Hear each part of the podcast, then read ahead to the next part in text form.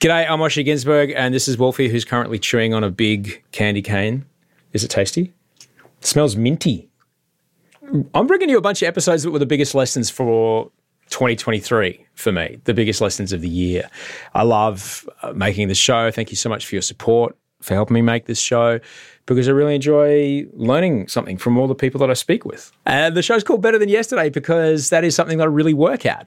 It's hard sometimes it's it's really hard sometimes, but the work is always worth it. The lessons that I've learned from making the show in 2023 have been fantastic. And this episode today, look, it contains so much wisdom. It could be a podcast unto itself. It's the conversation I had with psychologist and addiction treatment expert Diane Young. Because addiction is something which can be misunderstood to a lot of people who've never experienced it a way, I guess, into seeing addiction from another angle comes from a former podcast guest, Johann Hari, who uh, told me that the opposite of addiction is not sobriety. The opposite of addiction is connection. Uh, and speaking from my own experience of addiction, for me, I, I didn't drink because I had a hard earned thirst. I drank because the beer put some space between me and uncomfortable thoughts and feelings. I liked the taste because that taste meant that in a few seconds, I'd have tiny little relief from the swirling nasties that inhabited my head all the time. And it would never make those thoughts and feelings go away entirely as is often the case, I, I just upped the dosage of whatever it was that I was. And I believe it was the great philosopher Axl Rose who said, I used to do a little, but the little wouldn't do it. So the little got more and more. I just keep trying to get a little better, just a little better than before. He was talking about something else entirely, um, but uh, it still applies. It applies to anything that we put between ourselves and a thought or a feeling or a situation, which is difficult for us. Dad, go up. I, I saw a W You saw a W. up there. Yeah, yeah. There's another W coming. Oh, yeah. Because I'm reading an auto cue because I can't remember this stuff very well. But Wolf knows W because that's the first letter in your name, isn't it? Yep. It applies to anything that we put between ourselves and a thought or a feeling or a situation, which is difficult for us rather than dealing with that thought or feeling or situation. Addiction does not discriminate. It doesn't care if you've got all the money in the world, if you're the best family on the planet and wonderfully. Dad, I'm finished. You finished what? Finished. Leading. All right. They stay with me or are you going to go away now? I will. Dear. All right. You want to say bye to everybody? Bye. Thanks. And I was very grateful. See you later. And don't forget to subscribe. Did you say don't forget to subscribe? What? What? Where do you learn that from? Roly poly. Roly poly. Who says don't forget to subscribe? Daycare. Who says don't forget to describe at daycare? Sometimes. Sometimes that silly too does it. Ah, on the videos. All right. See you, buddy. See you, Dad. Bye. Well, what was I talking about? Oh, yeah, addiction. Um, doesn't matter where you're from. Doesn't matter if you're from the famous, most rich, most wealthy family in the world. Doesn't matter. It doesn't discriminate. Uh, but wonderfully, there's a lot of help. There's actually a way to live without needing those habits, without needing those processes, those substances. There's treatment. Treatment does take time, it takes hope, and it, it takes a commitment to have a better life and to live a better life.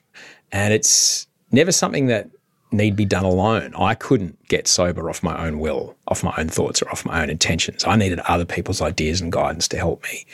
And I still need other people's ideas and guidance because I am, not because I'm helpless, not because I'm helpless, but it's like I've spent my whole life hopping on one leg, just getting along from here to there, hopping on one leg, and then I look to my side and I see a, a you know a, a gloriously in love couple ballroom dancing their way from here to there, like Fred and Ginger. Now I don't know how to do that, so I'll go and find a ballroom dance teacher to to show me how to do that, and then practice, practice, practice, practice, practice. And that's pretty much how I see people in my life, like psychologists or psychiatrists, mentors, sponsors, you name it. And my guest today is a person just like that. Diane Young is a psychologist and a director and a clinical supervisor at South Pacific Private on Sydney's northern beaches.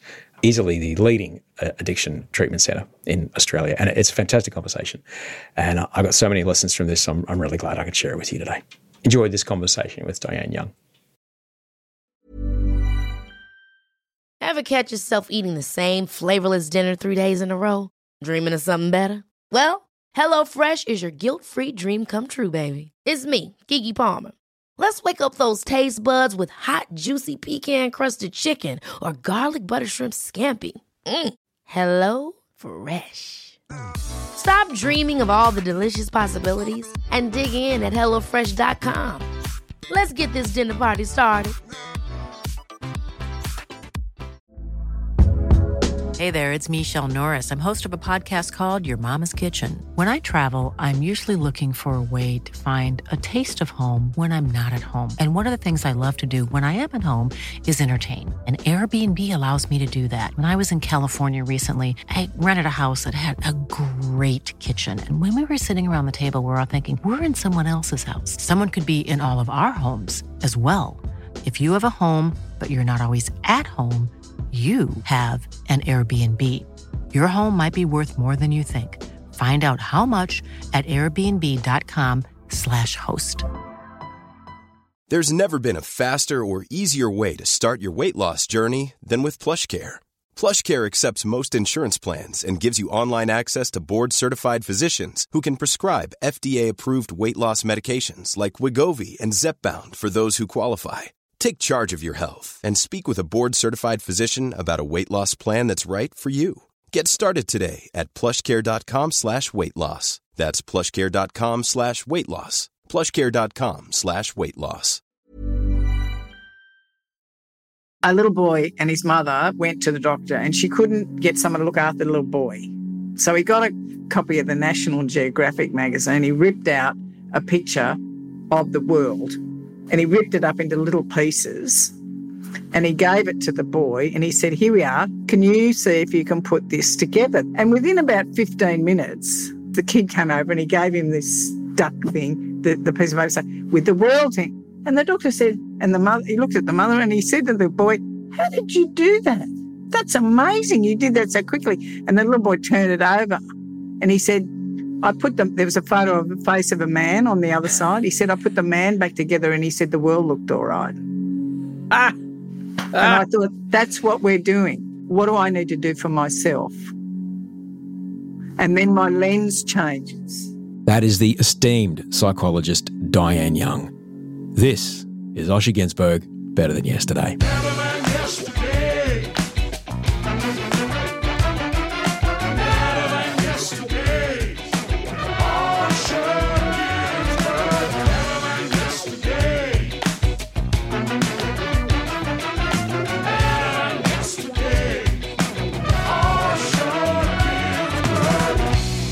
Welcome. Thanks for being a part of the show. This is Better Than Yesterday. Uh, it is a show that is here to make your day today better than yesterday. We've been here since 2013, Mondays and Wednesdays and Fridays. Basically, this show is just through a conversation, going to give you and me tools and ideas to help you make your day to day better than yesterday. I'm grateful you give me a part of the show. I'm Osher Günsberg. I'm a podcaster. I'm an author. I'm a, what am I this morning? A board game player, a backyard weightlifter. I'm someone who's fantasizing about building a home sauna, not that we can afford it. Uh, I'm a backyard dog poop picker upper, and I'm sober because that's pertinent for our conversation today. Hang on, there's a thing on my phone I can tell you. I'm thir- and as of this recording today, I'm 13 years, one month, and 23 days sober. and I'm grateful you're here today. Uh, now, really quickly, we've got two live shows coming up. The Sydney Comedy Festival show is happening on the 19th of May at the Factory Theatre. And then there's another show we're doing at the Newcastle Comedy Festival on the 3rd of June. The show we're doing is NTNN NNN. It's the satirical news show that we're building. We're building a TV show. Uh, and you are you can be a part of it. And both the shows we're doing are a really big deal because the May 19th one, that's the one that the TV bosses are coming to. So if you've ever watched a teen movie where the band rehearses all summer long and they do one audition to try to get the record contract, well, that's the that's the show. May 19th. That's the one. That's the big moment in our kind of pitch story. Uh, but the show on June 3rd, well, that's also really important because that's the one that we will film. Uh, we'll film the show one more time because if there's any notes that the people we pitched it to have, we'll be able to put those into play and adjust the show a little bit on the 3rd of June so we can film it again. And then let us say, see, you know, this is how it works if we do that, or this is what works. Like, yeah, it's two really big steps on the path to us getting this show to be on television. So uh, they're two really big days for us. It would be supreme if you come to be a part of it. You can get tickets in the show notes to both those gigs. Now, let's talk about addiction. Addiction is something which can be quite misunderstood, certainly to people who have never experienced it. A way in, I guess, to seeing addiction from another angle comes from my former podcast guest, Johann Hari, who told me that the opposite of addiction is not sobriety. The opposite of addiction is connection. Now, speaking uh, from my own experience of addiction, for me, I didn't drink because I had a hard earned thirst. I drank because beer, for me, it was beer. Beer put some space between me and uncomfortable thoughts and feelings. Now, I liked the taste of it because that taste meant that in a couple of seconds, I might have just a little bit of relief from these swirling thoughts and nasties that were inhabiting my skull every second of the day. But it would never make those thoughts or those feelings completely go away. And as is often the case, I had to up the dosage of the drug that I was using. In my case, the drug was alcohol because, and I quote the great philosopher W. Axl Rose here, I used to do a little, but the little wouldn't do it, so the little got more and more. I just keep trying to get a little better, just a little better than before. Now, Axl Rose was singing about heroin in that song. The song's called Mr. Brownstone, but it applies. It applies for me. That's exactly what was happening. I, the little wouldn't do it, so the little got more and more. I just kept trying to get a little better. Now, for me, the problem was anything that I was putting between myself and a thought, feeling, or situation which was difficult for me, that became my solution to the thought, feeling, or situation that was difficult, rather than doing something about the thought, feeling, or situation, taking some action. And that's where I got into trouble. Addiction does not discriminate. Addiction doesn't care if you've got all the money in the world, doesn't care if you're from the best family on the planet, doesn't care at all how your upbringing was, doesn't care. Wonderfully, wonderfully and mercifully, there is help. There is a way to live without needing these habits, these processes, these substances.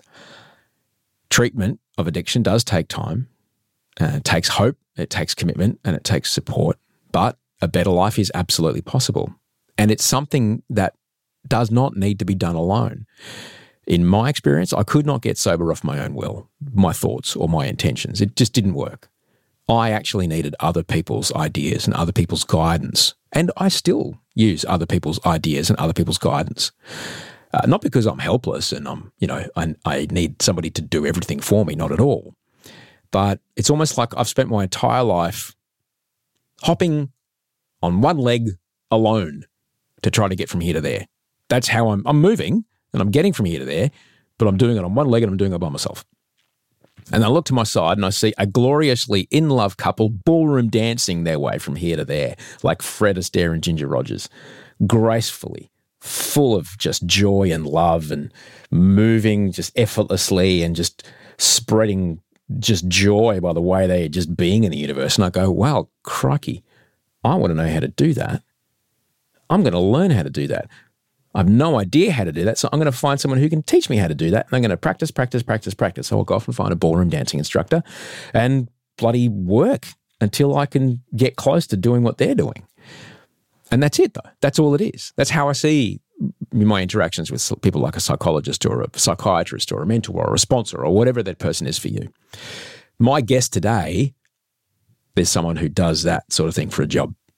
Diane Young is a psychologist and a director and clinical supervisor at South Pacific Private, which is on Sydney's northern beaches. South Pacific Private is Australia's leading treatment centre for addiction, trauma, and mental health conditions such as depression and anxiety. For 30 years, uh, they've been at the forefront of addiction and mental health treatment in Australia, and the team there, they've helped over 13,000 people and their families start their recovery journey and, and find freedom. They've been around since 1993.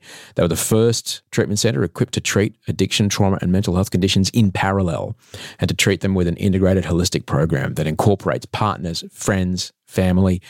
It is an extraordinary treatment program, and as you'll hear me speak to Diane, I've met a couple of people that have come out of there, and it's astonishing what they have achieved. But you know, results may vary. so if you or someone you care about is struggling, you can actually take a free online self assessment uh, at southpacificprivate.com.au. You could also reach out to their team on 1800 063 332. And you can just find out more by visiting their website, southpacificprivate.com.au, or find them on Facebook, Instagram, or YouTube. I really hope that you enjoy connecting with Diane Young. Diane, uh, thank you so much for speaking with me today. I'm extraordinarily grateful to to chat with you today. Can you tell us um, can you tell us where you are right now? Uh, well, right at this moment, I'm sitting in uh, in the northern beaches of Sydney in South Pacific Private Hospital, um, and delighted to be invited to talk to you today. well, I, I'm very happy to speak with you because every now and again I get to have a pretty great conversation about sobriety. Uh, mm. I am. I can even tell you because I've got an app now. I, I, I used to oh, just kind yeah. of. How many days? Uh, I don't know. I can't tell you how many days, but it's 13 years, one month, and five. Very so, good. So, so there what, you go. So what do you have your sobriety date sort of tattooed on your mind? Oh yeah, 14th of March 2010. And Beautiful. I was lucky enough to get sober in America, which has a very different relationship with alcohol. Yeah. To Australia. And there's a joke among actors in in America. I'm not an actor, but I hung out with enough of them. The, yeah. joke, the joke among actors in LA is you don't realize you've got a drinking problem until you leave Australia. yeah, that'd be right. Because well, we are known for our, uh, you know, our partying ways, aren't we, in Australia? Uh, is it is it partying or is it uh, don't really have any other cultural way to deal with discomfort?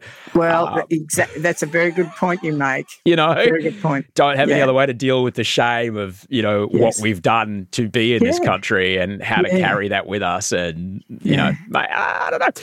So I got very lucky to get sober in a country at the time. It's very different in Australia now, thankfully, but mm-hmm. I got lucky to get sober in a country that has a different relationship relationship to sobriety. And instead of, oh, you quitter, it's like, mate, good for you. Yeah. yeah. So the when I started, you know, first coming back to Australia after I got sober, I started hearing about this place on the northern beaches of Sydney. It's a place called South Pacific Private, which is a um, it's a private hospital that specialises in dual diagnosis. I think you'd call it. Um, yeah. So addiction that is coupled with a more complicated mental health situation. Mm-hmm. And then I met somebody who had come from there. Ah. And this is a, a patient who had a um, methamphetamine addiction, which is an absolute terrible, super yeah. scary, red slippery slide of wet and wild of very, yeah. very difficult to get out of, mm. if not impossible, and changes your brain forever. And mm. when I saw that person and what I knew about their using before and afterwards, I'm like, well, they must be doing some pretty good stuff there.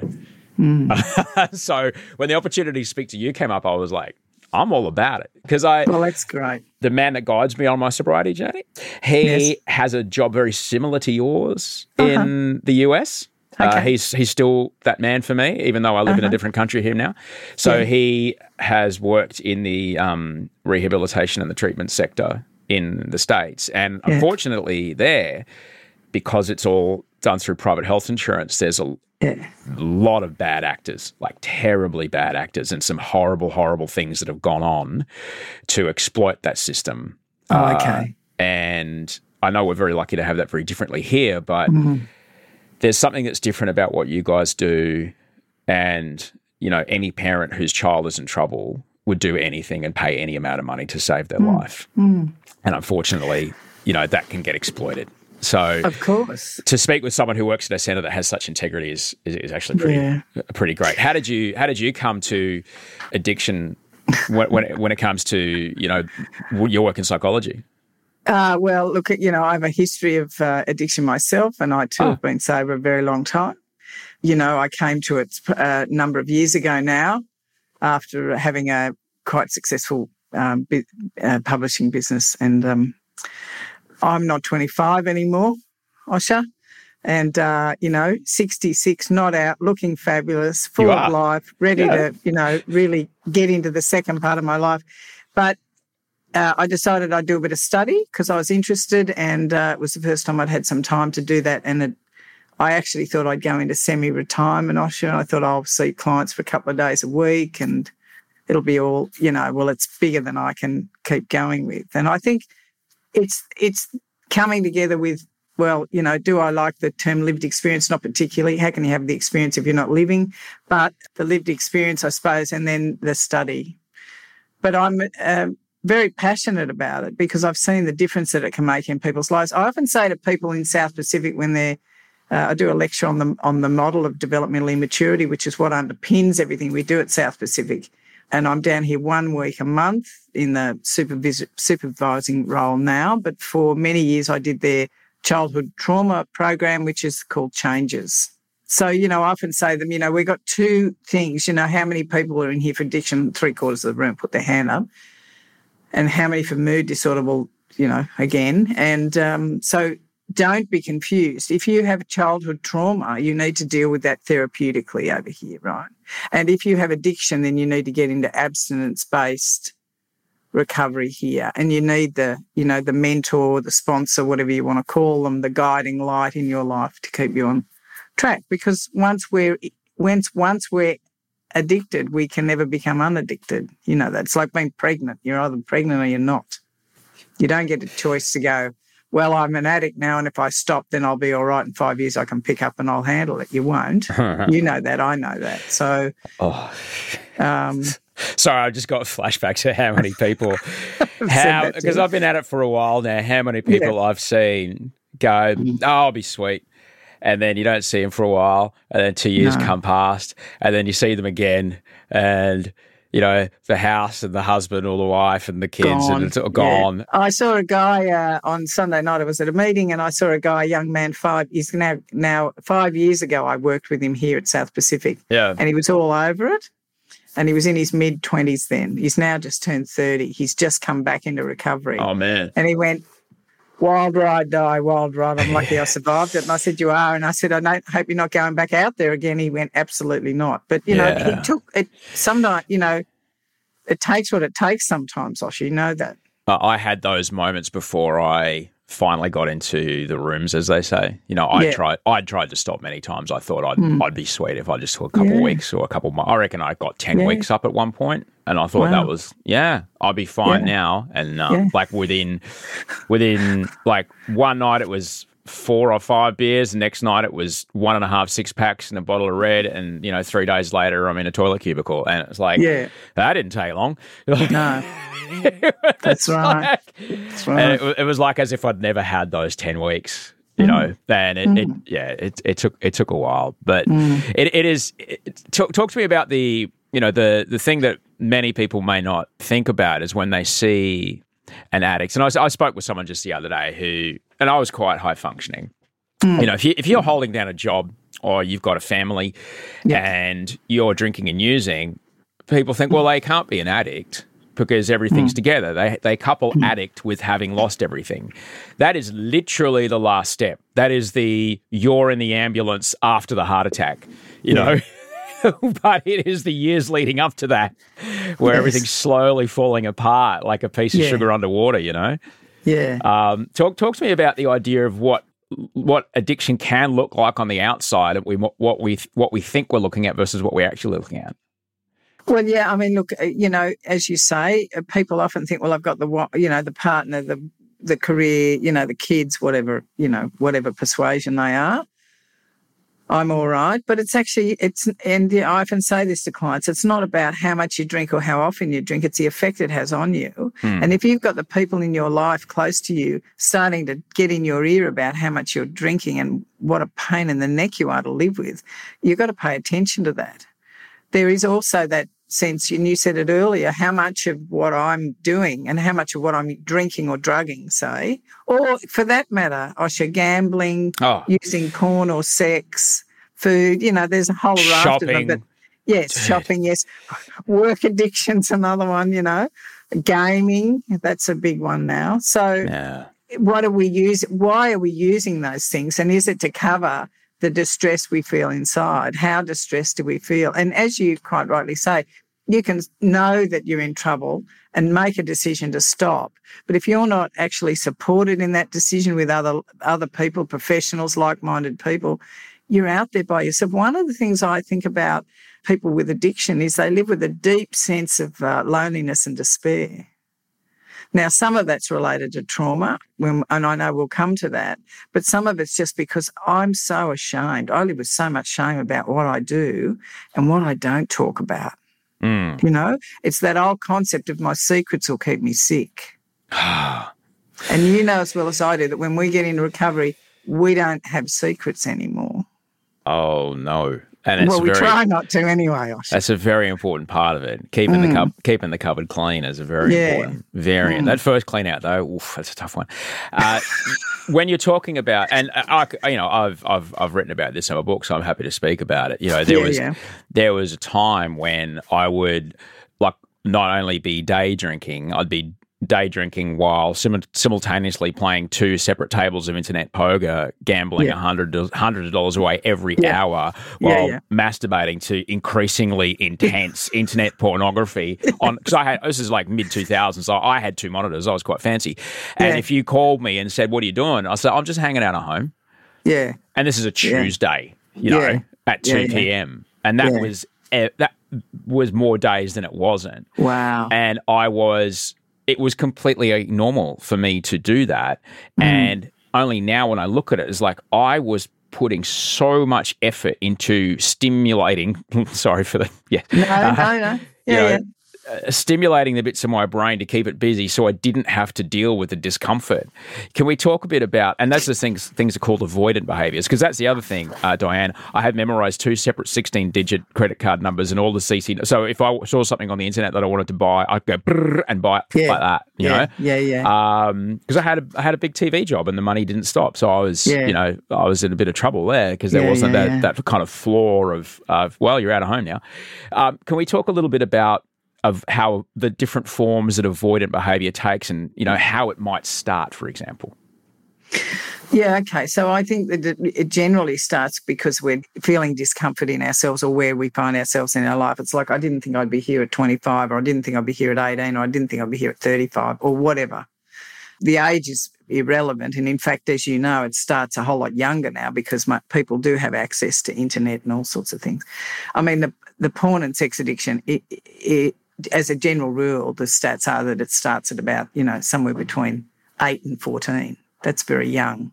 Now, we're going to use all of those things to soothe ourselves because we're in discomfort. Yeah. And I'm going to suggest to you that some of it comes from the fact that we've been raised in families where we weren't able to talk about anything that was in any way distressing.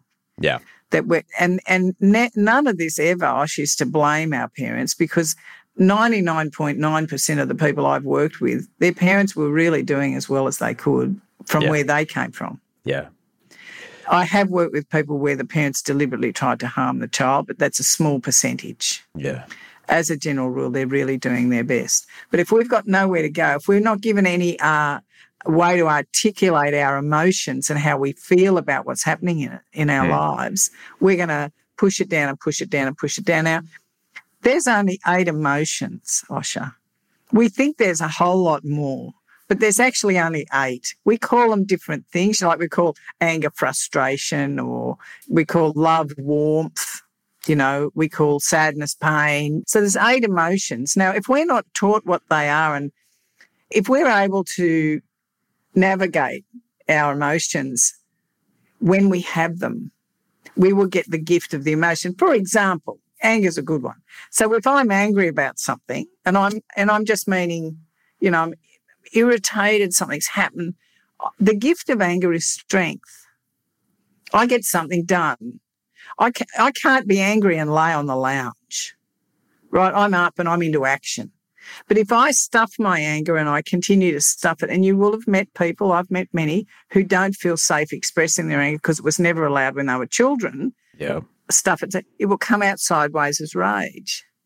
Now, people will often say to me, um, not only men, but a lot of men, I'm, you know, I have a, I'm having one of these rage attacks, right? Like it's about the guy who cut me off in the traffic or the woman who took my parking spot or whatever it is. It's a trauma response, Yeah. the same way panic attacks are.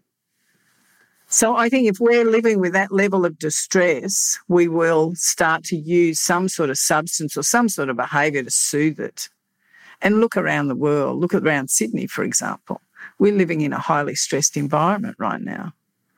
Like you'd be, you'd be a bit numb if you weren't feeling something. I couldn't believe it when I saw this morning that uh, the commission that the the actual people who are in charge of doing it put into place recommended that job seeker be raised by thirty eight percent, Yes. which is not two, not five. No. thirty-eight percent. 8%, yeah, and they looked yeah. at it and went, "Nope."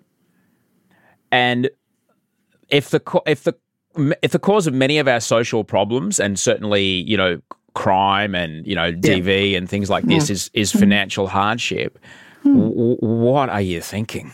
Yeah. You know, it's not like people. I know that you have this kind of neoliberal idea of like, well, if they give them free money, they won't be incentivized to work. I've been on the dole twice. There's nothing more absolutely humiliating that's happened Yeah. in my life than you know. Well, hang on, there was two other things, but these particular Yes. things were, uh, you know. To be begging for money for the government so I could live, and I got Yes. off that as quick as I could so I could have some goddamn dignity.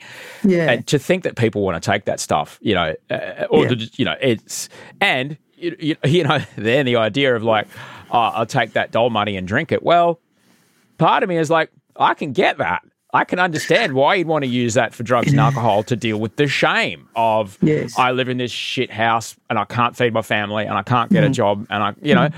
I understand that. I don't think mm-hmm. it's a good idea, but I get it. And so uh, I, that took us to one side, but it just it's it's not a compassionate you know it's not a compassionate model but that does you know we'll get to that we'll get to a treatment model uh, for you know of, of you know drugs and alcohol uh, but let's chat because we touched on trauma let's chat a bit about that because i certainly remember uh, early on i reckon it was about 14 i think i know it was 15 I just finished my lawn. It was a hot summer's day. I think my uncle had been around the day before, so he had some beers in the fridge. And I Wow. I have never been more thirsty, and I'd never had my thirst quenched quite like that. And uh, beer had been disgusting up until that point. And I not only did this thing was it amazing, but all that fear and anxiety, and I'm fat and I'm a loser, and all that stuff just went away with a mouthful of this liquid. I was like, well, that's the magic potion. I'm Asterix the Gaul. This is incredible. Yes. And away we were. Away Yeah. we went. And that was it. and you were and you were looking for the second one, I imagine, were you? Se- it's two is very low on the number of how many I thought I'd need to make it finally stop. Yes. I, it never did. No matter how much I drank, I never got to where all that stuff actually went away. But I Yeah, yeah. always had this false belief that if I just drank enough of it, all those Yeah. fears and pains and things would go away. So, you know, I can definitely understand how being with discomfort and the uncomfortable feelings or the shame or the trauma or childhood trauma or whatever it is that I was dealing with, Mm. that behavior made it stop. For, well, m- turned it down a little bit. How, how, Well, now, what's different about me to other people that might have had that beer and then can drink normally? What's different about me to other like normies, as as as they're called? Well, I think you've got a physiological different makeup to somebody who, you know, somebody else will have the beer. Like another 14 year old could have easily had the beer and gone, oh, that's all right. I'd rather have a Coke, thanks. Yeah, Because they don't get the same effect. It doesn't affect their brain the same way it affects yours. right. And I think if you, and you- said, um, you know, I'm thinking, you know, I'm a fat, I'm a loser, I'm da da da da da da da. You know, so you've got a whole internal dialogue Oh, that I'm going to make up up until that moment when you had that first bid had never shut up. Nope. So it was very late. There's a lot of chatter going on up there. Mhm. And then you have the beer and it kind of tones it down. You have another one, tones it down, tones it down. You know, I often say about my own drinking and using, you know, I, I didn't have to listen to myself when I was out of it. Yeah. And as soon as I started trying to get well, or, or you know, you know, at least not use so much, it got very loud again. Oh, because they'd be like, it. we've been quiet for a day and a half. And That's right, shit. Like, exactly. We've got a lot to Yeah. catch up on, dude. That's right. Yeah. Well, and I do think there's that sense, you know, I've sat in meetings where in my early years where someone would be up the front going, Oh, you know, I've had a terrible day. You know, I've got three people talking in my head, and I'd be sitting up the back with the dark glasses on and my arms folded, thinking to myself, only three. yeah. Like I got a whole chorus up there, you know. Yeah. So I do think our internal dialogue, and that's what I meant about if we're up here living and chatting and it's it's all going on, and we're not able to access anything in here in our, you know, our feelings are in our body, yeah. and that sense of when I talked earlier about that, uh, you know, my belief that addic- addicts live with enormous isolation and despair, it's in here. We don't want to go there. It's too painful. No one's Yeah. taught us how to navigate that, so we stay up here, and it's hectic, Yeah. and it, It- doesn't shut up. What is it that essentially can qualify as as trauma, particularly childhood trauma? Well, look, in our world, uh, we would say childhood trauma is anything less than nurturing. Now, that's a very big statement, I appreciate. But, you know, there's been adverse childhood experiences, reports done, there's all sorts of things. So we put it in the in the realm of anything that was uh, physically, mentally, emotionally, sexually, socially, financially uh, damaging to you as a child. And as I say, it isn't about blaming the parents, what it is about talking about what happened to me, you know, and you know, so I'm sure you've done a bit of therapy. I was, you know, I just, it's like, this is what happened to me. And about that, I feel this, but it's not just telling the story. You've got to access how you felt about it at the time because it's all kind of trapped in there. Yeah. You know, when you're 14 and you're given the first beer or whatever, eh, whatever happened before 14 is probably more significant. You know, it's all in here. Yeah. We need to actually unpack it. So trauma for me, there's oh, big T trauma, one off events as adults, you know, death of, in the uh-huh. family, car accidents, chronic illness can be very traumatic for people. But the other trauma that I'm talking about, I fundamentally talk about a lot is the childhood trauma, and that can be small events which we don't put down as being particularly impactful on us because we're kids. I mean, the best way I can describe it is this. If I get a, a, a, let's say I've got a father who's screaming at me and he does it quite regularly, let's just say that it's a simple. So I, as a child, am looking at my father screaming at me for doing something that was probably not that big a deal. Like not, most of it's not life threatening. Right? Mhm. I don't say you're out of control, which is what he is. What I say is I have made my father so angry, he is screaming at me, I am wrong, or I am bad, or I don't matter, or something. So I'm going to take it on me. You know, that classic line of people who are, you know, abusing their children don't love their parents less, they love themselves less.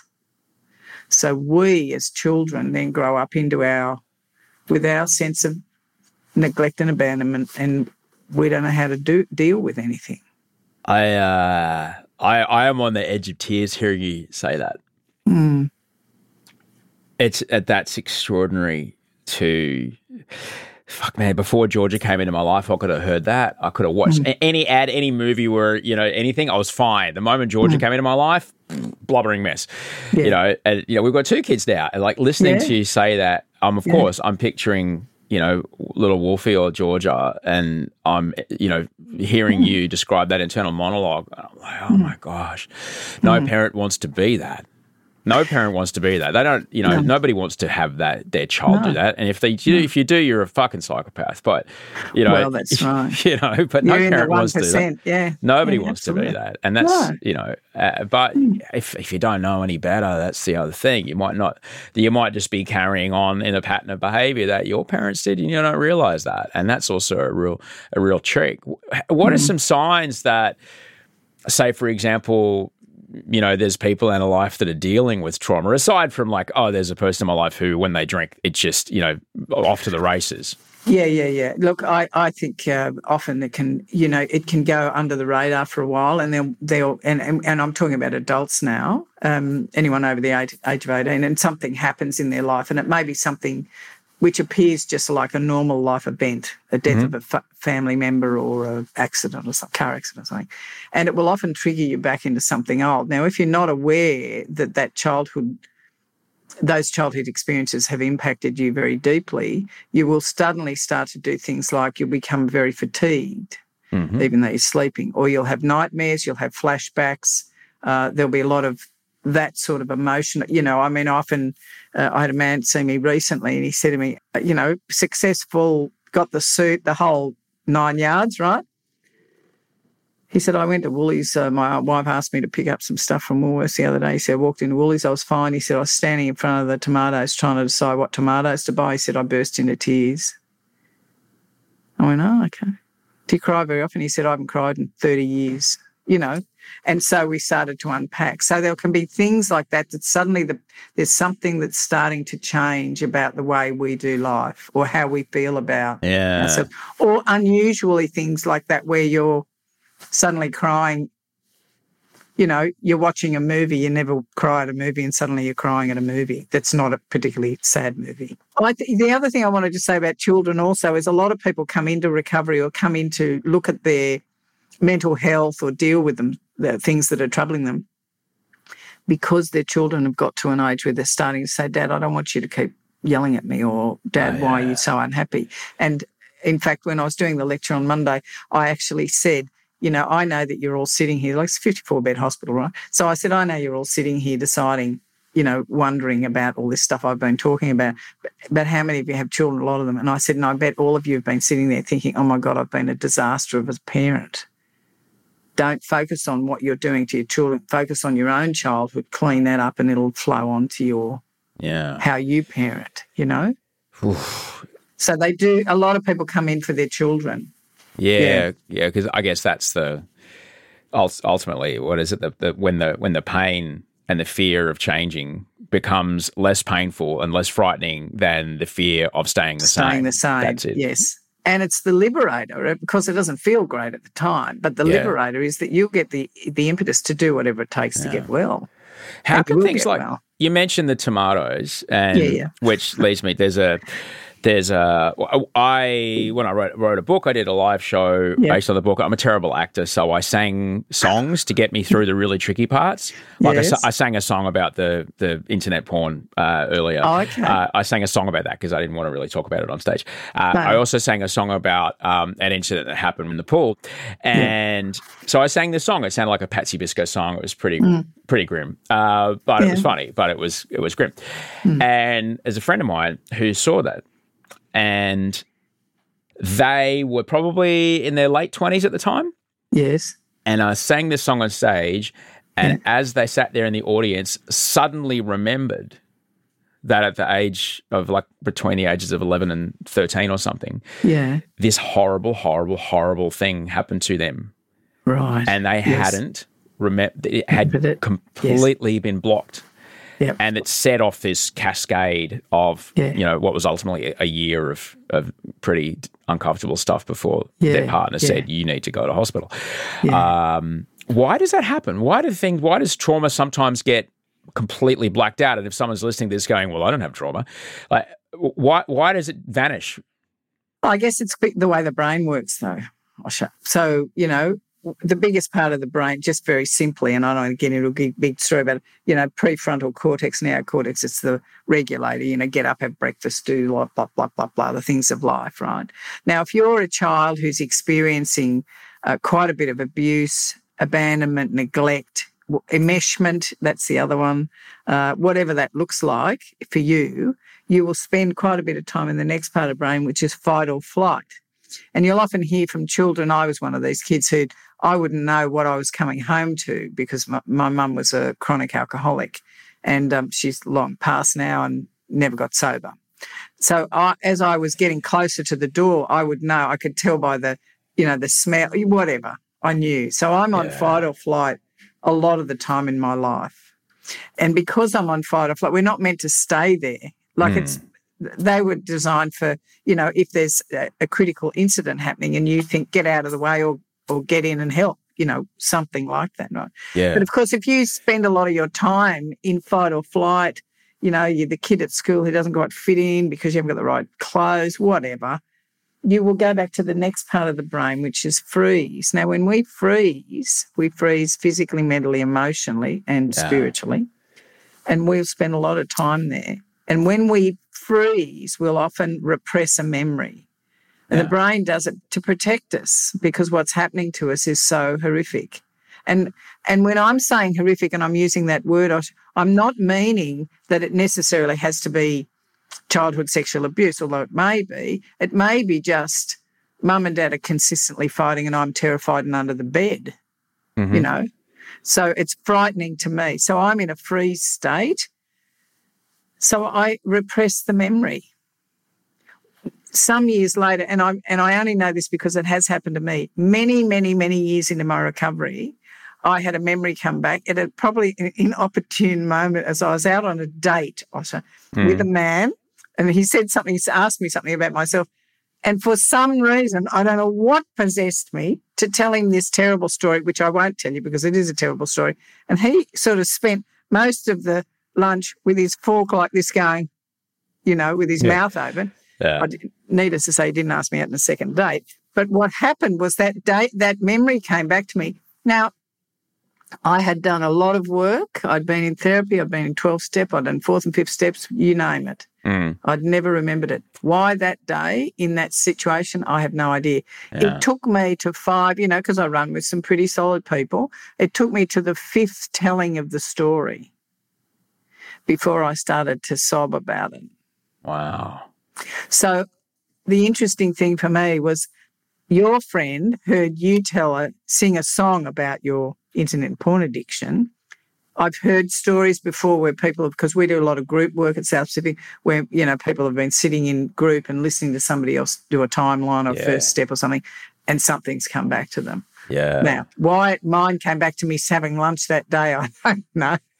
It, it's it is it is interesting how the hippocampus just goes like, no, Yeah. you know, we'll we'll stop working for now. Uh, which is And- also, you know, I tell I tell people when I was drinking and that that part of mm. your brain, it's like, mm. oh, I don't really remember what happened the night before. It's like you also don't mm-hmm. remember the consequences of your behavior, so you don't Yeah. actually learn. It's why you know your mate who thinks it's hilarious to jump on the pool table and whip his dick out into a mm. helicopter Yeah.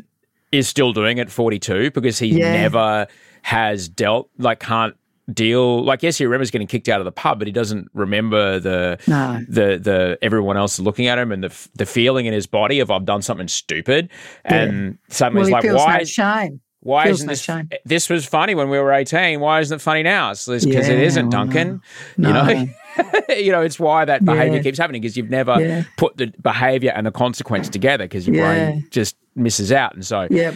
People say uh, you know, like I'm 30, I'm literally 13 I was 36 years old with the emotional maturity of a 14 15 year old because that's about when I stopped kind of learning. And it was really hard when I got when I got sober. Was- I had to learn a lot. Yeah, and I mean, we say that, don't they? When we Yeah. start to use the alcohol, the substance, or the behaviour, or a combination of all Hmm. at a certain age, we stop growing up emotionally. Yep. Because we never ever work through anything consciously and aware and awake emotionally. We use some sort of substance to numb it. yeah So, of course, you get to into recovery at 36 going, well, I'm actually about the emotional age of a 14 year old. Yeah. It's hard, isn't it? Yeah, and yeah, th- through tantrums like a toddler. And, Yes, and, they do, yeah. and look, I'm not going to lie, Diane. They still show up every now and again, and then when they do, I'm like, oh god, damn it. You Yeah, know? but I bet you reel it in quicker now, Osher. I do my best. I do my Yeah. best. Yeah. And the you know, I'm grateful to be uh, able to talk publicly about sobriety. I never heard people talk about sobriety when I was growing up in Australia. I never saw particular. I never saw sober men uh, talk about having an un. Uh, Like a not a positive experience with alcohol, uh, uh, or people who had a not positive experience with alcohol and were thriving because of their abstinence. I never saw that. Uh, so I'm grateful to be putting those kind of conversations into the world. The side effect of that is that people will come to me and go, "Oh, my mate, or more now because I'm nearly fifty. Um, my my kid, you? yeah, yeah, Oh my yeah. God, you don't look 50, Osher. I'm not a natural blonde." okay, right, right, right. Okay, shh, shh. I was like, if I'm going to go grey, I'll do it under my own terms. Let's go. Uh, so, well, look, I'm sober and I'm vegan. I cheat, you know. Yes, Uh, sure. so but people will come to me and that you know it's often about their kid sometimes and you know because of my age it's people who are like 16 17 sometimes up to the mid, early 20s and it is very very difficult because they'll come and talk to me and, and say look we'll you know we've already sent them Yeah. to somewhere and Yeah. you know it was 90 grand or it was 60 grand or something to send this person to an intensive rehab and you know, and then they're back using and again, and it's it's you know, I get it. I get why a parent would do that. Why a parent would do everything to take their kid and fly them to Bali, throw them into a you know Yeah. a, a retreat. Four seasons, yeah. Yeah, give them you know Mm. give them thirty days and think that's going to fix it. Why is it that that doesn't work? There's two answers, I guess. The first one is you know as well as I do that until the, addict is motivated, the alcoholic's motivated to get well, not not a lot's going to change. But what I will say, the fa- it's a family disease. It's all very well for all parents, and I mean, I and I know many of them are extremely well-meaning. Um, you know, we need to get him into recovery. He needs to stop. Da da da da da. It's all about him. But what we do, certainly at South Pacific, is you know they do the three week program, and we say to the client, "Would you be open to doing family program?" Now that's a four day intensive program with the family in the room and other families, and you learn how to communicate. You learn how to share the reality of what it's been like to be in relationship with you in your addiction, what the family's experience, what the addict's experience is like with the family, you know, on them all the time about recovery, recovery, recovery a lot of what we do is pretty amazing, but I think the two that stand out for me are the Changes program, which is the childhood trauma. Uh, we're starting to roll out sex addiction now too, um, and also the the family program because I think if the family are speaking the same language as the addict who's trying to get well, they've got a better chance of moving into recovery. The other thing I would always say, and I often say this to clients of mine privately, my private clients, is um, you know, have a look at Al Anon. In fact, I had a man in the other day and I said, Have you been to Al Anon? He said, No. I said, Look, do yourself a favour. Here's two meetings that are reasonable. Do six of them. Make a decision about whether it help. Because you know, and I know, when we're working with a family, the non alcoholic person, if I can call them that, or the non addicted person, who's in relationship with the alcoholic or addict, both, both, same, same, there's a hook in it and often the non alcoholic person's history is the very reason they will pick someone like us. It's, a, it's not just happenstance that they end up in a relationship with someone who's an addict or an alcoholic. It's actually about how they've been raised. Mm. They often, you know, in Al Anon, for example, which is for family and friends of alcoholics and addicts, they'll often say that they suffer with the disease of control. No, no guess why that is. Uh, and whereas with the addict and alcoholic, we're talking about the disease of self obsession. Mm. Do you know? So I think there's a hook for both. Yeah. And I understand, but I do think if they can get into some sort of family program or family therapy, I think it would it, it helps because they start to work in the same with the same language. My man David would talk about those initial interviews with clients Yeah. when when you are speaking to someone who maybe begrudgingly has shown up uh, Yes. whether it be the the son or daughter or husband or wife what are some things that you talk to them about on their first day there to help them maybe get over the resentment of I don't belong here this is bullshit I'll do these 30 days and I'll be back at the pokies like or whatever, whatever it is. What are some ways that you can have those conversations to start to, you know, open their eyes a little bit, or at least show them where they might be? Well, we talk we talk a lot about addiction and what it looks like and how it shows up. Uh, we also talk about childhood trauma and trauma, particularly because we we do both. Yeah, Um, there would be very few addicts and alcoholics, in my experience, that have not experienced some sort of childhood trauma. But what I will say is that not everybody who has experienced childhood trauma ends up an alcoholic and addict. Two separate diseases, two separate covers, right? yeah, And that's often a surprise to people. Once the addicts, um, alcoholics detoxed and they're in the the milieu of, oh my God, I'm sitting in a psych hospital, which is just for those who are listening who don't know anything about it, is not like One Flew Over the Cuckoo's Nest, just in case you remember that film. Um, but it's a very, very caring environment. Um, they they actually start to connect with other people. Now, I think you know, coming back to my point about disease of isolation and loneliness and yeah, despair, yeah. they're often sitting in a room for the first time with people who have the same addictions that they have. yeah. So, in a sense, it normalizes it and it starts to take some of the shame away from what they've done. In our groups, they'll talk about, they'll all do a first step on whatever the thing they came in for. And they'll also do a timeline. And often for people who've never done any sort of work on themselves, it's the first time of actually looking at the 0 to 20, first year, 20 years of their life. This is what happened to me. You know, Mm. this is my experience. And then they do a first step on whatever their issue is. And the interesting thing is, I will say to clients, and I said it Monday, some of you will have come here, say, with alcohol problems, but after you've been here a week or a bit, you've now got a list this of this long of what's wrong with you, you know? So let's just deal with the one that's going to kill you first, right? Because we'll sort the rest out. Yep. Can we not get too sort of con, uh, complex about what's wrong with us, you know?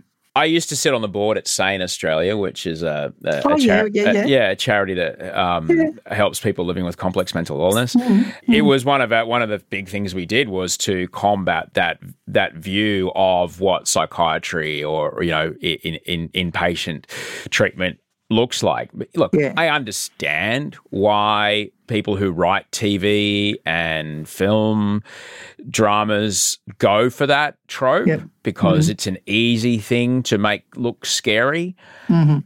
but it really isn't. And No. the actual number of people in our community who are that level of of sick and require that level of um, Mm. Protection from themselves and from Mm. society is is infinitesimal compared Yes. to you know and the actual number of people who are actually violent is so so so small. It makes the news, but. Yeah. it doesn't mean that every person that does that makes the news. Like today in Australia, probably five million people will drive home safely. Yes. And that'll never make the news. One No. person might have a fatal car accident, and that's the one we see. Therefore, Absolutely. driving home is deadly. yes. It isn't. We all know Yeah. that. And Yeah. Hmm. I'd say the same ratio exists. And it's it's a real shame because it might that sort of thing I think might keep people away from the idea of what I have to go be an inpatient at a psych hospital. No, I don't Hmm. want that. Because I get that. When I was first offered meds, I didn't want the meds, Diane, because I didn't want to be the person that needed meds. Yes. All right. I am, Yep. and I was, Yep. but I didn't want to be that. And I'm sure there are people who'd be like, I don't want to go to that place because I don't want to be the person that needs to go to that place. How do you deal with how do you deal with people in that situation? Generally, they get so unwell that they'll, they'll stop worrying about what everybody else thinks. I mean, that's in the in the realm of you know, I'm worried about what the neighbours think. Like, who cares? I had a client who was a, a very uh, you know corporate. He said, I can't take three weeks out, and God knows if my work colleagues, partners, whatever, found out I was going in. I said, all right, well, make up a story. I don't care what you do, right? Lie, Hmm. really. Anyway, he did come in and he has done a significant amount of work and he's turned his life around. But I think he made up a story that he went out in sort of the middle of Australia camping with his father or something. And, uh, you know, there was no internet connection. Okay, fine. They bought it. Okay. That, that's all it needs. Yeah. yeah. But it's very hard. And there, you know, often, you know, there will be clients who arrive who've had, you know, a little bit of pressure from the family to get in here and we'll know will they be flagged as, you know, kind of flight risks, if you will. We'll spend a bit of time sort of trying to settle them in, introduce them to other people, show them the lie of the land. And once they find out that, you know, people don't have five heads and they're, eh, everybody's just there's other people here trying to navigate this too. I mean, it's a big step. Yeah. Osher. It you is. know that. Yeah. It's a really big step to go, you know, I can't keep doing what I'm doing to myself and to people in my life.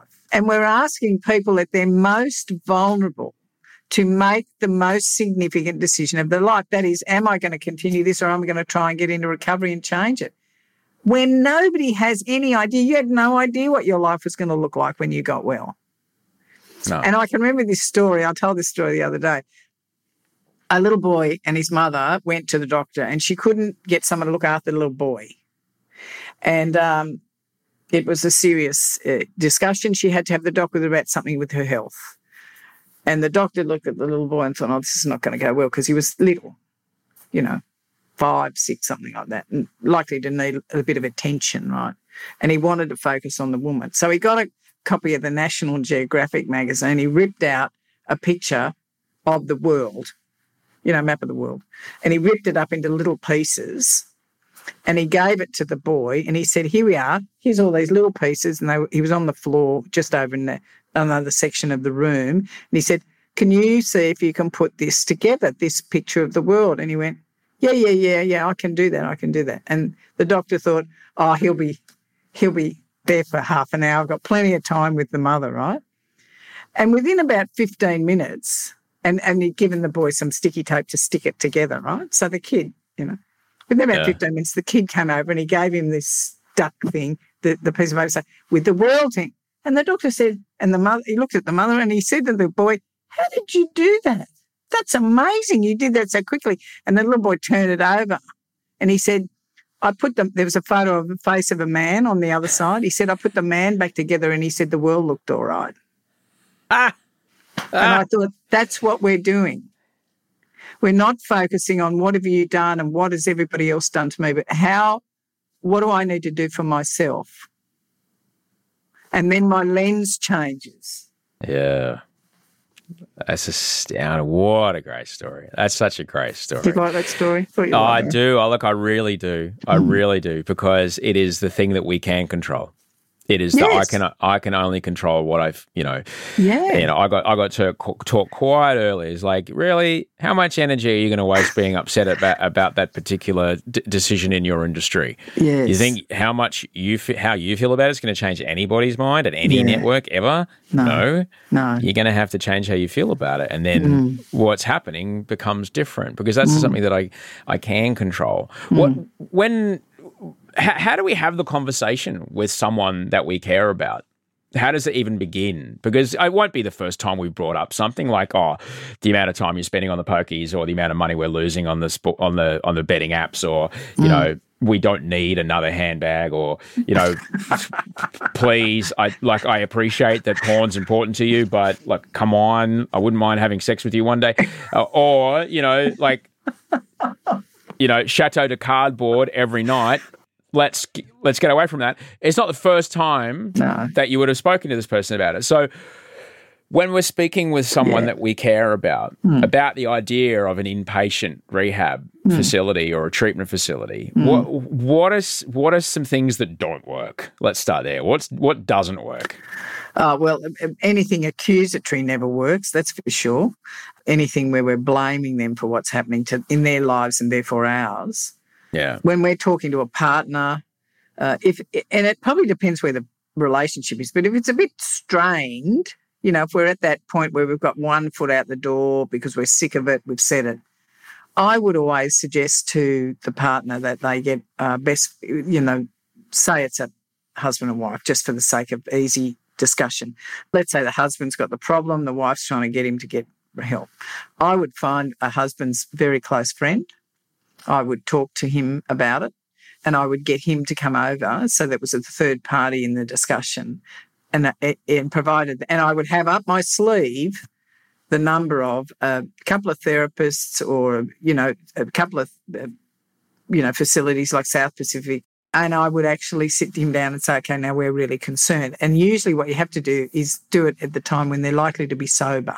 Yeah. So it might be an early morning intervention. And I would always couch it in the terms of, I'm, you know, we are concerned. I am concerned for you.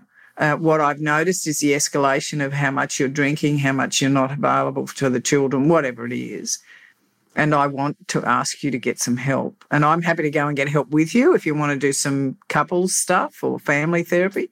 But I've also got the names here of people that might be able to help you.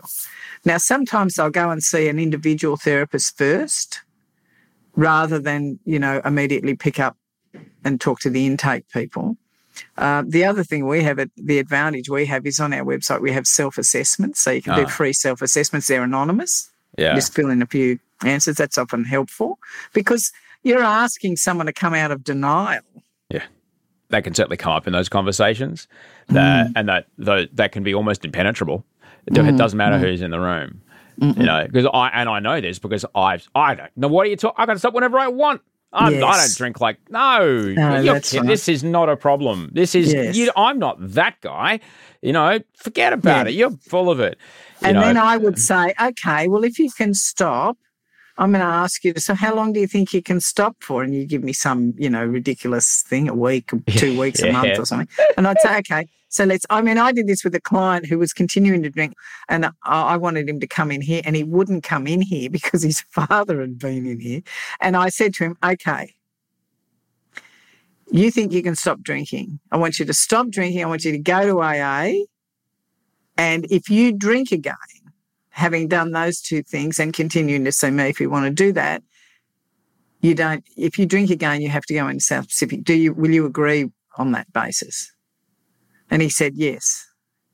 He's sober four years wow because he was so not, he did not want to come in here on principle.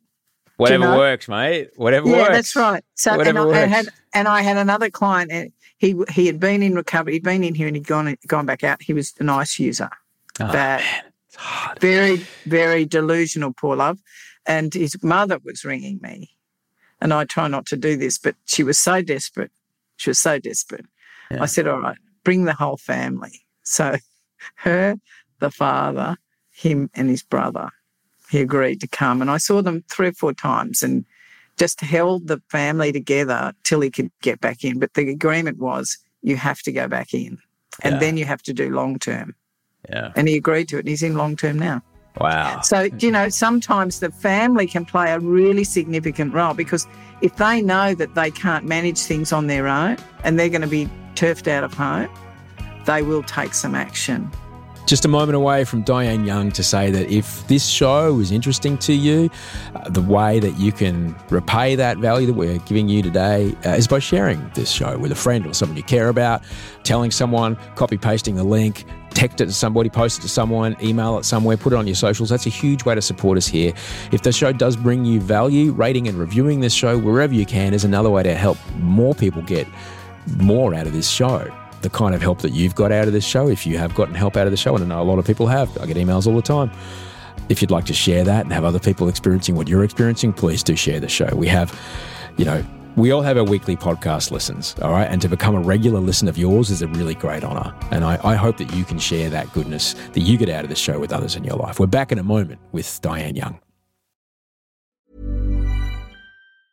Many of us have those stubborn pounds that seem impossible to lose, no matter how good we eat or how hard we work out. My solution is PlushCare. PlushCare is a leading telehealth provider with doctors who are there for you day and night to partner with you in your weight loss journey. They can prescribe FDA-approved weight loss medications like Wegovy and Zepbound for those who qualify. Plus, they accept most insurance plans. To get started, visit plushcare.com slash weight loss. That's plushcare.com slash weight loss.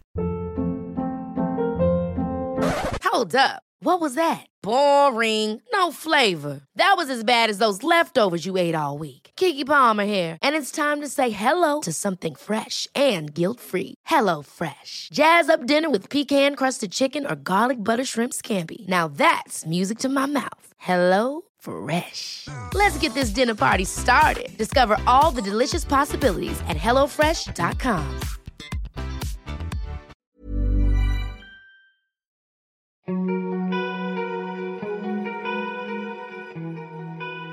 the self-assessment on the website is interesting because uh, you know it's it's old now. I'm, it's been that long, but I remember I had a I, had, I got a pamphlet. Uh, Oh, you have a I got a pamphlet? I got a pamphlet, and it Yes. was like 127 questions of like. You know, it's an old kind of thing. Yes. And it's like 127. I think it's quite a famous pamphlet. It's like 127 questions to, Mm. you know, if you've got think you got a problem. When I was like, oh, this is bullshit. Anyway, I, I ticked yes to 115. I was like, ah, Yeah, okay, because it said if if you've ticked yes to three or more, I was like, oh shit. And the ones you didn't tick were things like, have you ever been pregnant? No. Uh, oh yeah, you know, being a, being arrested and like, but for the grace of m- her whatever higher power Yes. looks after anyone, no. Yeah. Um, but you know, o- only because like uh, you know, the cop was looking over there at the time, and it's not because I was particularly good at doing anything. It was like yeah, I was you real ducked lucky. up the you ducked up the laneway just I in time and didn't dude. get seen. Yeah. Tell tell me about um and you know we spoke about my you know my folks. Uh, What's what is it? What do we know about uh, you know how I have a the a combination of my father and mother's face. Mm-hmm. You know, and my my son has a copy, you know, combination of his father and mother's face. Yeah. What about our brains? What about the insides of our heads? Uh, what about whatever trauma our parents might have been through? What are the chances of that trauma just being a part of the wiring of how we come out? Well, I'm a big believer in that the in intergenerational trauma. In fact, I work with it eh, pretty much every day in some form. But I do know that you know certainly in your your and my great grandparents, grandparents, parents' time, I I'm I don't know entirely your history, but none of my none of my family ever got help for anything. Hmm. It was like lock and load. You know, what's going on? You know, we're just trying to get through it you know, my mother was a chronic alcoholic and my father was a gambler. I mean, you know, I was the only kid. It was like there was, I wasn't going to survive very well if I didn't actually do it myself, you know. So I do think that intergenerationally it does get passed down because nobody, no one in those generations had an opportunity to unpack anything or even look at it. I mean, the classic Australian way was she'll be right, mate. You know, and there's certain sections of the community that still think like that. Surprisingly. So we now know that intergenerational trauma is passed on. Uh, we we would automatically, for example, with the Holocaust, know that people who are survivors of the Holocaust who then had children, it's well documented that those children carry a lot of the burden from the from the Holocaust. Nobody disputes that. But when it's never been talked about, I couldn't tell you anything about my great grandparents, grandparents, and very little about my parents' life either. I didn't hear a story. You know how some families grow up and they tell the stories of the family. I don't know if your family told stories, but mine told none. So there was a massive amount of secrecy in my Yeah. family. You know. Yeah. So I I believe that I it was passed down, Yeah. and there and that that I was the recipient of. Now, one of the things I'll say to you about this, Osher, is this: when I got into recovery, I wasn't quite aware of trauma back then. It was a long time ago. I'm now very aware of it, and I've had to do a lot of therapeutic work on my own history. And I did it when I had a child, and I was widowed when she was little, which was very unfortunate and terribly sad. But it was like all of the work I've done, it's like if I turn around and look at my past, all of it's still there. Not a day of it is ever going to change. It's it's cast in stone, right? But when I actually turned around, unpacked it, looked at it, had my feeling around it, processed it in the way I could therapeutically, it was like I turned back to my recovery and I put my hands out like this. You probably can't see. I put my hands out like this so that that doesn't come onto my child yeah. and my grandchildren. They will have their own stuff, but they won't be dealing with that. So I'm a big believer in unpacking the past and looking at it, not to blame. And I look, I didn't ever think for a minute in my life that I would forgive my mother. I don't like the word forgive, accept who she was. there you are. I, I never, you know, I- it was like she was my nemesis, right? But through the work I had to do unpacking that, I did get to a point where it's like she was a good woman. She had a chronic alcoholic. She had no support and terrible childhood herself. I understand where it all came from. I'll tell you this story. My daughter came home from pri- the last day of primary school. She went to Montessori. She gets in the car in the f- first day of the last year.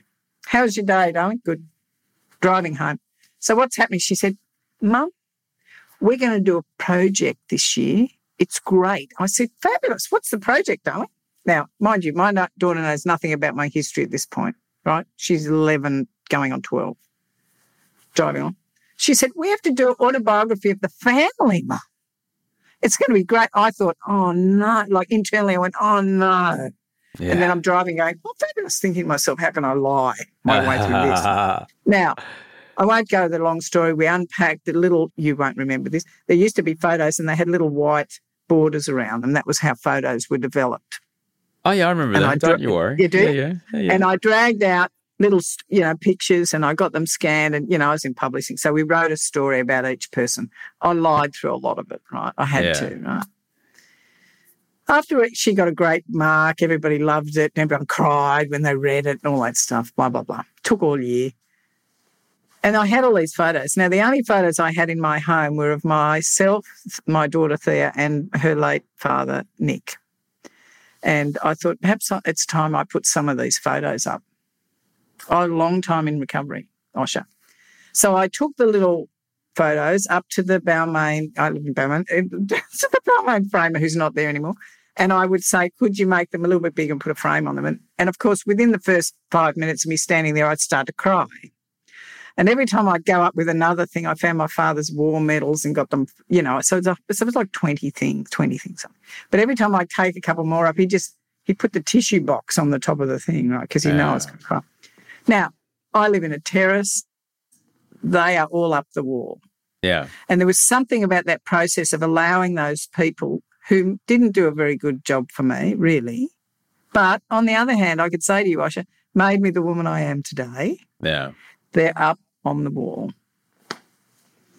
Now, I would never have had that experience had I not had the child and had I not Yeah. done the work to do this. So, you know, Yeah. all of it is process. It's all the process. We don't do three weeks, get into recovery, and it's a done deal. We are work in progress and a masterpiece at the same time, Osher.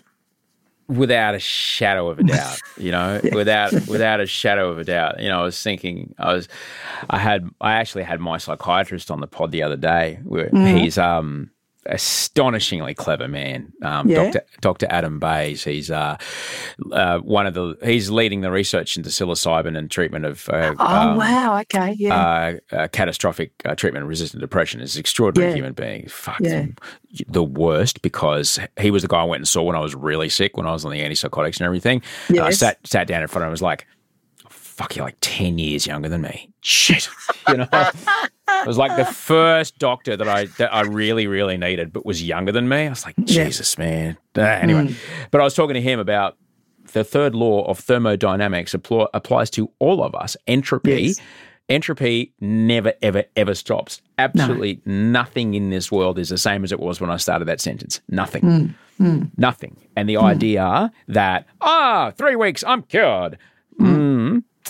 More like, you know, you now have a, a brilliant new pair of shoes and you've got a new way to walk, but the old way to walk will pop up from time to time. It's cool. You know the new way, which is far better for everybody. Let's go. Yeah. and Yeah. just keeping an eye on just keeping an eye on that. You know, and it's it's always tough. We talked about people going out as uh, as is said in um, 12 step programs. yeah. Success in you know addiction recovery. What does hmm. it what does it look like? It's very hard to quantify, isn't it? Because we don't keep records of people who come in and go out. I mean, if hmm. I look at my own world and I, you know, got sober in Sydney and clean in Sydney, there's a lot of my compatriots that are still alive, well, and doing amazing things with their lives, you know. And there's many who aren't with us anymore, but who died sober. There is a revolving door in, you know, people that come in, stay for a while and go. The other thing I, I it's probably worth mentioning, and and I only because it's front of, of mind. I've got a couple of clients who've got quite a lot of recovery, and I'm talking ten plus years, uh, who have never who who came into recovery maybe through here, maybe through a detox, and after a period of time, they started to realise that even with all the work they'd done in twelve step recovery, they needed more. And uh, a couple of them, one of them's actually come back into South Pacific to do some trauma work, just to do a nine day trauma program, uh, because he knows that that is still impacting and holding him back. I think the key to recovery is to stay always wondering about how you might do life differently or better, how you might live tomorrow better than you live today. And I don't think it's impossible, unless you've got serious, serious, serious mental illness. I don't think it's impossible for anyone to change anything if they really want to. Because, like you, I'm sure, Osher, I've seen remarkable things happen in people's lives. And remarkable things have happened in my own. Yeah. And remarkable things sound like they've happened in yours. I mean, did you ever think you were going to be married and have, have two children? Well, that's the thing you talk. You talked about, uh, you know, you can't possibly see what life could look like without it. Like the life I have now is, you could have told me about it when I was still drinking, and like say last month, and go, if you stop, this is what it's going to look like. I would have said, you are M Night Shyamalan. That is a fucking fairy story. no way that'll ever happen, ever, Yeah, ever. Yeah. And like, I couldn't have even imagined the life that this could happen, that it could be this way without drugs and alcohol in my life. And I'm not saying that like t- to be some sort of evangelist. I'm just, just No. it's, it's the truth for me. It's, you know, yeah, it's, it's, your, Um, it's your experience. you know, I've I've since come to, you know, I think a lot about the world, and you know, I've since come to, you know, question why why is it that you know our eldest, she's nineteen now, you know, and not that she does uh, these things, but it's, it's wild. Like her and her mates, they don't really even drink that much. It's incredible. Yeah. Uh, Thank but God. you know, the festivals they go to, they're not allowed to get pills tested. It's like, hang on, I can walk across the street and for ten bucks buy a a cask of wine, which has thirty drinks in it, which if I drink it in one sitting could easily kill me Kill me. for ten bucks, Hmm. and that is completely legal. Yet, we're not allowed to. You know, fuck off. You know, Hmm. Yeah, as no, look, I'm I'm with you. I mean, you have to actually work with the society in which you live, you know, and the way people. It's this constant dragging to the the conservative. You know, it's like no, that's not how people live now. They don't do that. no. Yeah. So I, it- yeah, I'm with you. Keep them safe. Yeah. That's always my view. It's like when the the injecting rooms first came out, there was outrage about it. You know, Hmm. Yeah. people are using, let them go and inject safely, keep them alive. That and that Yeah. came out of a uh, older couple, a couple who'd lost their daughter. You know? I, I was just in Richmond. I stayed in Richmond for two weeks during the um, uh, comedy festival when we were doing our show down Mm-hmm. Yeah. there, and there was injecting injecting room five doors down. yeah, You know, Yeah. Th- th- there was no, I, I No never, drama. no, No. drama at all. You No. know, and and just for people who, you know, might be a bit worried about that sort of thing, or might have a, you know, kind of idea about that. You know, Mm. Yeah. I think in Melbourne on Melbourne Cup Day, I think they are going to change the law from Melbourne Cup Day of public drunkenness as a crime. Now, Oh, yeah. just the idea of decriminalizing addiction. What Yeah. what happens when we criminalize addiction, and what happens when we decriminalize addiction? Well, when we criminalise it, we throw people in drunk tanks and lock them up. And when we decriminalise them, we get them help. Very simple, isn't it? And we give, we, you know, we navigate them to someone that can support them. You know, I mean, I don't think there's anything wrong with having a few too many, and people do it with if they're not alcoholic and addicts. then More power to you. But for those of us that are, we need the intervention. The earlier the intervention, the earlier we're likely to get help. And I don't mean, you know, a, a sort of controlling mother navigating a son into South Pacific or something like that. But I do mean, you know, that that sort of conversation that we have with our kids. And I was telling someone the other day, you remember the show Neighbours? I used to, I, you know, and I was running a big job, so I'd make sure I was home. I think it started six thirty or whatever time, and so I'd make sure I was home and I was watching it with my daughter, who was in primary school, because they dealt with every contemporary issue in Yeah. that. And so what I could do was I could open up the conversation with her about what do you think about that girl getting involved with that boy that's being mean to her? What do you think about that? And so I could talk about them, Yeah, not her. Do you know what I mean? yeah, and uh, always to have the conversation. What do you think? And the open ended questions and stuff. And we learn that, don't we? yeah, yeah, In recovery, you know, to have the open ended question.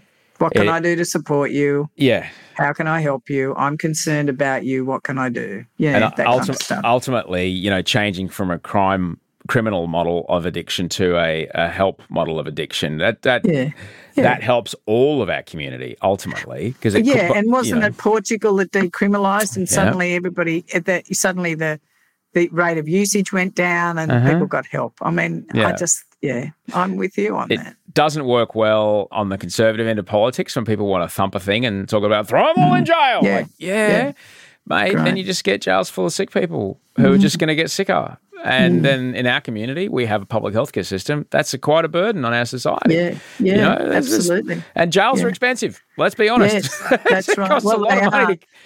To, it Yeah. costs a lot of money to keep people in prison. And if you don't know much about about crime before you go in, you'll surely know a lot of it by, by the time you come out. So there really, really excellent place to learn Yeah. that sort of thing. Extraordinary. Mm. It, it's it's a tricky thing, and I, I, I'm happy to see that our our country's relationship to the conversation around addiction is shifting. I mm. feel that it is, and I mm. see it. Like I said, I see it in in you know my eldest and her mates. You know, I see the way they drink, and it's nothing, nothing at all like how I did at all. None of the people in their cohort or their No. community drink like that. No. And and these are kids of privilege, you know. Mm. It's you know part of the city we live in. We all work hard. That's how it happened. Sure. And it blows my mind that mm. that's how it's changing. And it's mm. it's it's nice to see, but we still have a long long way to go because then other things show up. As you mentioned, gaming. We talk about mm-hmm. apps. We talk about things like this. And mm-hmm. look, I'm sure there's a whole other conversation about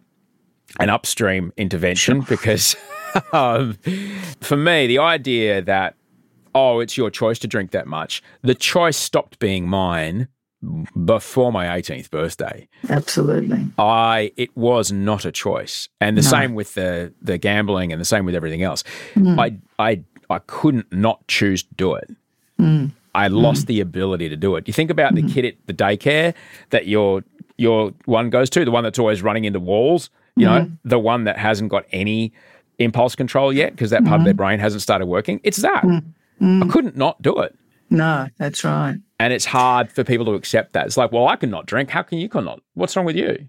Yeah, I think it's understood. I, I think very within the community, there is an understanding that there is some sense of it being a disease, you know, a disease Yeah. of addiction. It's not a choice. You know, No. I do. I do think that's changing, and I do think podcasts like this and various other people like yourself who talk about it openly. Uh, and I mean, all of my life as when I was in my in publishing career, I you know guarded my anonymity so tightly, and I can't tell you when I got out of that and got into this, and I, it's like I don't care now. Do you know? And I also had a Yeah. daughter who was older, so I didn't Yeah. wasn't worried about any impact on her. But it's there's a freedom in just saying, well, this is who I am, you know, and Oh. I'm okay with it. Yeah, I, I'm Yeah. as in as you've heard in this conversation, I am understandably vague about you know the ways that I stay sober, course, but I have no problem saying, "Well, I just stopped drinking." I, it's not even my line; it's Dave Hughes's line Yes. Uh, because he's the one that told me because he hasn't had a drink in. Dave Hughes gave me a logie and I don't remember it. Oh wow! Off Really? Off my face on Percocet and Crown Lager. No, Yes, on live national television there's a photo to prove that you got it. You were there. in a lovely suit. Let me tell you, Wow. Yes, no I'm sure. memory of it all. And I asked him, I said, "Why did you stop drinking?" He said, "Because I was a terrible alcoholic." Yeah, God. no. And I, I, I, I, I don't know if he said I was, but I just simply said, when people say, "How come you don't drink?" I say, "Because I'm a terrible alcoholic."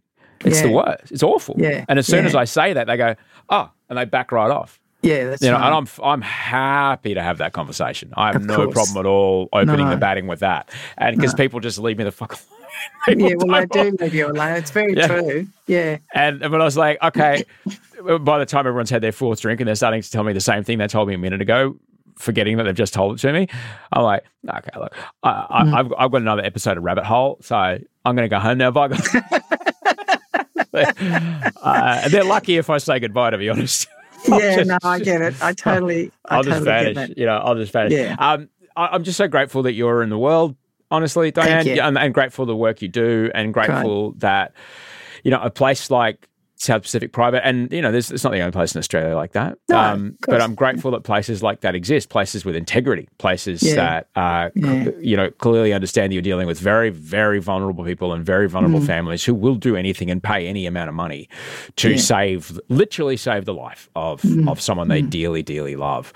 And um, you know, like I said, you know, the person I met that came out of there, I was astounded at the before and after. Mm. Yeah. Um, I'm not saying that happens every time, um, No. but it was a particularly complicated situation, and Sure. that They you know, yeah, well, yes, and that's that. That's the other thing. Is like to have the idea of like, oh, they wouldn't know how to deal with me. It's like, mate, you got tickets on yourself if you think you're the worst they've ever seen. I can promise you that. Yeah, that's right. You're not that I- special and different, my friend. Don't forget, in the John Birmingham book, um, died with a falafel in his hand. There was a bloke that shot up Vegemite, and that's a true story. Yes, you know, people look- will do wild shit. they do.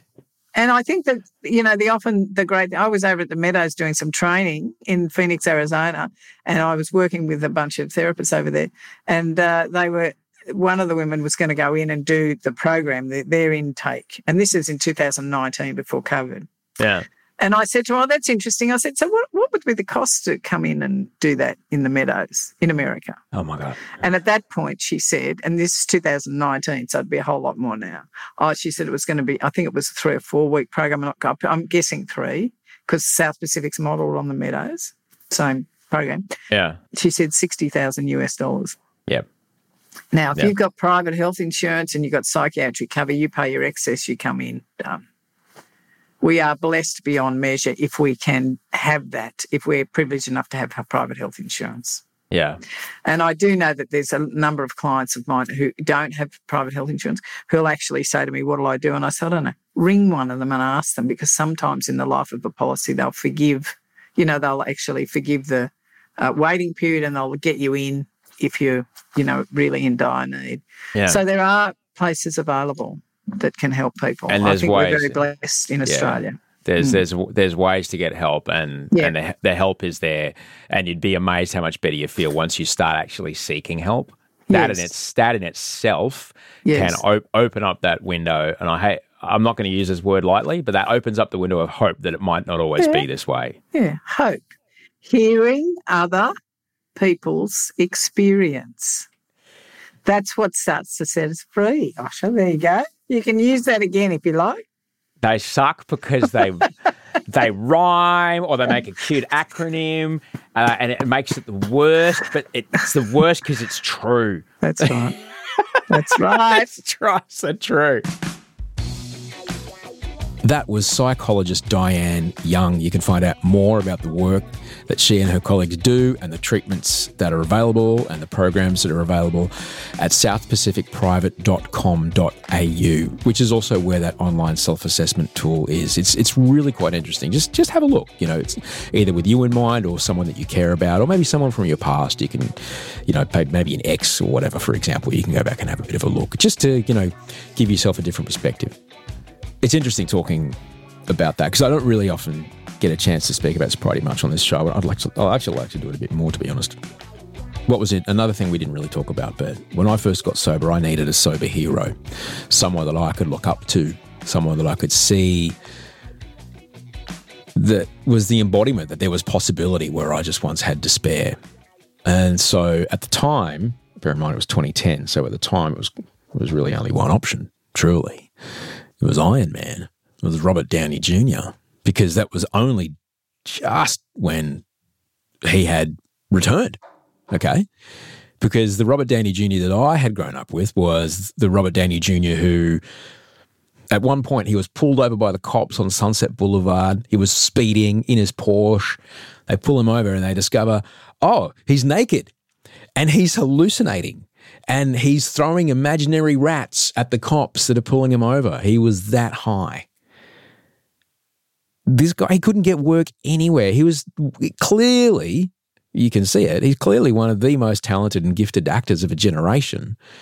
But his addictions made his entire life and anyone that came close to his orbit just complete wreckage. That man, that man got better. So much better he became Iron Man. It really helped to read stories that he spoke about. It really helped for me to see what he could achieve and he had achieved. And I always appreciated, there's one particular thing he talked about when he spoke about addiction, because I had a great amount of shame at the time. And he wrote that addiction is not a disgrace, it's a disease that can happen to anyone, and it's nothing to be ashamed of. And that really helped me um, be open about it and speak about it and understand that the less internalized shame that I had about it, the better. And, you know, the more work I put into it, the the, the better possibilities I would have in front of me. And um, yeah, that's kind of what I've been doing ever since. Yeah, there's treatment. There's treatment for addiction. It could be you could walk into a sobriety fellowship, a psychologist's office, your GP. You could walk into a treatment center like South Pacific Private. It doesn't matter. Just know the treatment's available and that life can and does get a whole lot better when you take that treatment seriously. Thank you so much for letting me do a solid episode on recovery today. I'd love to know what you thought about it. Send us your email at gmail.com. If this episode has helped you or you think it might help someone in your life, please do share it. And come say hey at the live shows. We're doing these live shows May 19th in Sydney, June the 3rd in Newcastle. Now, I know Sydney's a bit too far for some people up north of the city to travel to, but if you're anywhere near Newcastle, make a day of it. We're on at 5.30 in the afternoon. Luke Heggie's on the same day. So Newcastle, it's a big day at the Newcastle Comedy Festival. So come see a couple of shows. Mid-Flight Brawl, one of my other favourite podcasts ever, is on right before us. So come along, come check out the boys. It'll be rad to have you there. Big thanks to everyone that helped me make the show today. Bree Steele, Andy Marr on uh, audio and video post production, Toe Hider on music, Rachel Barrett, my executive producer, and you for listening. Really appreciate it. Have a fantastic day. I'll see you Wednesday.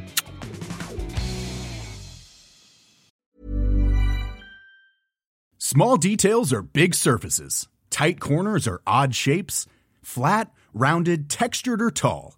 Whatever your next project, there's a spray paint pattern that's just right. Because Rust new Custom Spray 5 and 1 gives you control with five different spray patterns. So you can tackle nooks, crannies, edges, and curves without worrying about drips, runs, uneven coverage, or anything else. Custom Spray 5 and 1 only from Rust-Oleum even when we're on a budget we still deserve nice things quince is a place to scoop up stunning high-end goods for 50 to 80% less than similar brands they have buttery soft cashmere sweaters starting at $50 luxurious italian leather bags and so much more plus Quince only works with factories that use safe, ethical, and responsible manufacturing. Get the high-end goods you'll love without the high price tag with Quince. Go to quince.com slash style for free shipping and 365-day returns. Ever catch yourself eating the same flavorless dinner three days in a row? Dreaming of something better? Well, HelloFresh is your guilt-free dream come true, baby. It's me, Keke Palmer. Let's wake up those taste buds with hot, juicy pecan-crusted chicken or garlic butter shrimp scampi. Mm. Hello Fresh. Stop dreaming of all the delicious possibilities and dig in at HelloFresh.com. Let's get this dinner party started.